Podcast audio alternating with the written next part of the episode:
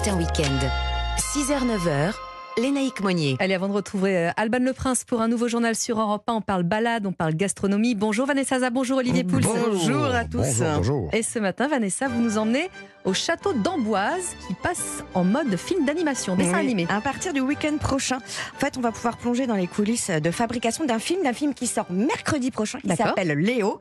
Et euh, son auteur, son réalisateur, vous le connaissez parce que ça a été le scénariste du, du Roi Lion et de Ratatouille. D'accord. Il s'appelle euh, Jim Capobianco et cette fois-ci, bah, il a donné euh, vie euh, une animation de la fabuleuse histoire de Léonard de Vinci en pleine Renaissance et puis sur toutes ces dernières années de création, Claude Lucet.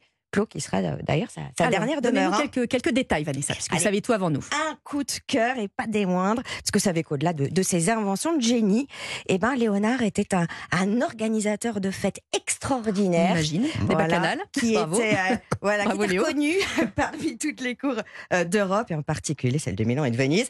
Et bien justement, François de Saint-Brice, qui est le propriétaire du Clos à Lucé, nous invite sur le plateau de reconstitution de l'une d'entre elles. Une fête qui a été donnée réellement par Léonard de Vinci au Clos Lucé en 1518, la Festa del Paradiso. C'est une fête qui reconstitue la nuit dans la nuit. Et donc vous avez d'un côté la Lune, de l'autre côté le Soleil, Mars, Jupiter, Vénus, donc les, les, planètes qui tournent en un seul mouvement, et de l'autre côté eh, les signes du zodiaque qui tournent dans l'autre sens. Et tout ça avec une machinerie extraordinaire. Les personnages sont costumés, ils volent. C'est un petit peu comme euh, une féerie de, George Lucas euh, au Quattrocento, mais avec l'esprit italien de Jim Capobianco. Et on n'oublie pas le génie non plus, j'imagine. Oui, alors le génie de. Léonard, le génie de, évidemment de, de cette équipe incroyable. Et vous allez voir, tous les euh, métiers sont, sont représentés. Ça fourmille. Euh, c'est comme une bottega en fait. Vous Ah savez, oui, c'était oui, oui. ces ateliers de, de la Renaissance. Il y a des storyboarders, euh, des accessoiristes, des décorateurs, des marionnettistes aussi hein, qui donnent vie à tous ces petits personnages historiques. Et puis de grands artistes qui ont prêté leur voix à ces personnages. Nous allons construire ici la cité idéale. C'est du solier, ça. Ah, bravo. Allez, Dussolier et Léonard, Marion Cotillard, Louise de Savoie et Juliette Armanet aussi. Marguerite de Navarre, voilà. Et on va dormir euh, tout près. Oui, chez des Italiens, forcément chez Barbara et Andrea. Euh, voilà, une maison d'hôte de caractère du 19e. Je vous mettrai tout sur le site internet. Alors, aucune transition pour parler de riz avec vous, Olivier. J'ai pas trouvé. D'habitude, je cherche. J'essaie de faire un effort. Peut-être Ouais, le- Merci, si. ouais. Bon, et Peut-être que dans ces fonds de placard, puisque c'est notre thématique du mois de janvier, euh, Léonard de Vinci a mangé du riz. Euh, Comme nous aujourd'hui. Alors, c'est possible, euh, puisque le riz, ça fait quand même euh, plus de 10 000 ans que l'homme Voilà, en consomme globalement. Euh, le riz, c'est un, comme vous l'avez dit, un des, un des Un des indispensables du, du placard. Mais vous savez qu'on fait du, du riz en France aussi. Hein. Oui, oui, en Depuis- Camargue. Oui, exactement. Alors, ça a démarré euh, timidement au XVe siècle, Mhm. mais on peut dire que depuis le, le XVIIe siècle, il y a une culture du riz en Camargue qui est devenue quelque chose euh, d'abord qu'il faut aller voir. Beau. Euh, remarquable et puis surtout c'est des riz de très grande qualité si vous pouvez manger du riz français et on en trouve plein de variétés Alors, alors on trouve cuisine évidemment différemment en plus. le, le riz blanc classique le riz Si.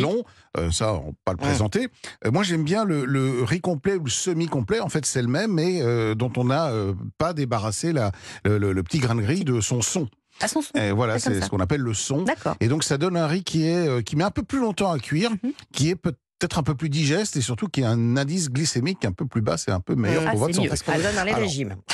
Euh, le riz parfumé, bien évidemment, dont le riz basmati. Ah oui, les ronds. Alors les riz ronds, c'est les, les riz. Alors là, pour le coup, qu'on trouve beaucoup euh, du côté euh, de l'Italie, hein, par exemple Eh oui, le pour faire le Carnaroli, risotto. pour faire le risotto. Eh oui, bien et une sûr. autre petite recette que je vous donnerai dans un instant.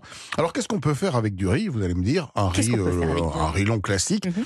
Ben, faites un petit riz sauté dans l'esprit de ce qu'on appelle un nasi goreng. Vous savez, ce, ce plat indonésien. que c'est Ah, ouais. c'est alors, on fait cuire du riz euh, tout à fait euh, normalement.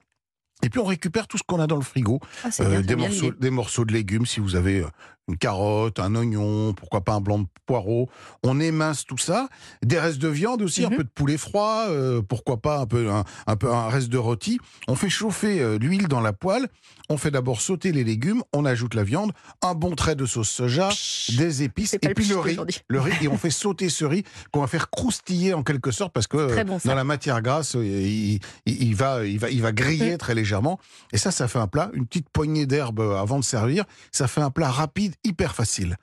Et j'ai une autre recette Ah. pour vous. Hum. Gourmande que vous êtes, Oui. c'est le dessert.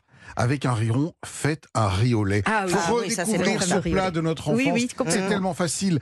Pour 100 grammes de, de- de riz, il faut à peu près un litre de lait. En fait, pour un verre de riz, il faut entre 8 et 10 verres de lait. Un peu de sucre, un bâton de De vanille. la vanille. Et on laisse cuire ça tranquillement sur le coin du feu. Oh, et on se pendant, euh, régale pour le 40 minutes. petit déjeuner. Merci à tous les deux. Europe1.fr pour retrouver les recettes et les balades. 6h57 sur Europe 1. Nous sommes ensemble jusqu'à 9h.